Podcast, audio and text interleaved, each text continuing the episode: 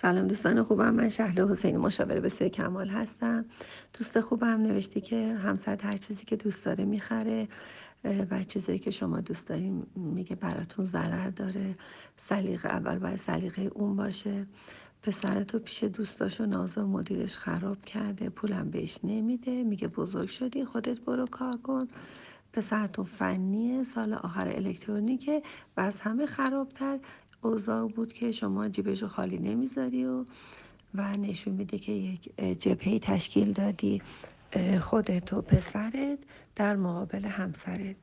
و این نشون میده که مادر خیلی مقتدر و دانایی نیستی. مادر خوب باید در کنار همسرش باشه نه در کنار پسرش. مادران خوب لطفا در کنار همسرتون باشی نه در کنار پسرتون. پسرتون بزرگ میشه و باید کار کنه. اگر پدر الان تصمیم گرفته که اون کار کنه باید کار کنه. شما خیلی کار بدی می‌کنی که تو جیبش پول می‌ذاری. البته این کار رو انجام دادی اشکال نداره. باز هم انجام بده. ولی برای مادرایی که هنوز این کار رو انجام ندادن من توصیه می‌کنم که این کار رو انجام ندن خواهشم. شما هنوز اطاعت و بزرگ و کوچیک رو هنوز به نظر من تو خانوادهتون براتون راه نیفتاده.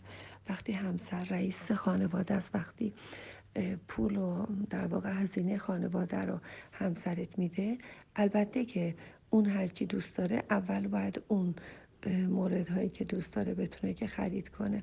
و همین اندازه که شما در خونه همسر زندگی می‌کنید و احتمالا کاری شغلی درآمدی هم نداری من از شما خواهش می‌کنم که حداقل در مورد سرویس دادن و پذیرش و تشکر و قدردانی یه مقدار پیشرفت بیشتری داشته باشید.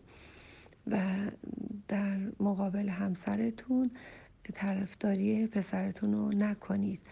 اینی که رفته پیش دوستاش و نازه و مدیر خرابش کرده اشکال نداره. تو اگه مادر مقتدری باشی مادر دانایی باشی باید یه جوری مطرح کنی که بالاخره اینم یه جور اتفاق افتاده و اینکه ببین چه کار باید بکنید که اینو جمعش کنید. خراب کردن همسرت پدر پسرت در کنار پسرت اصلا کار قشنگی نیست. من خیلی مفصل تر از این حرفا می‌بینم که بخوام توضیحی بدم.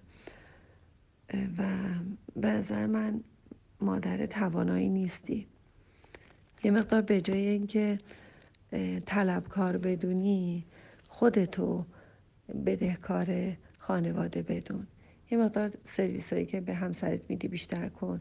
یه مقدار ناظر باش ساکت باش آروم باش نگاه کن.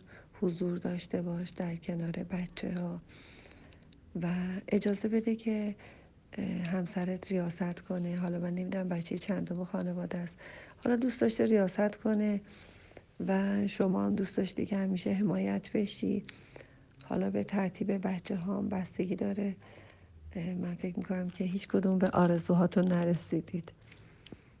خواهشن چون بالاخره اون رئیس خانواده است و اقتصاد دست اونه بهتره که شما کوتاه بیای.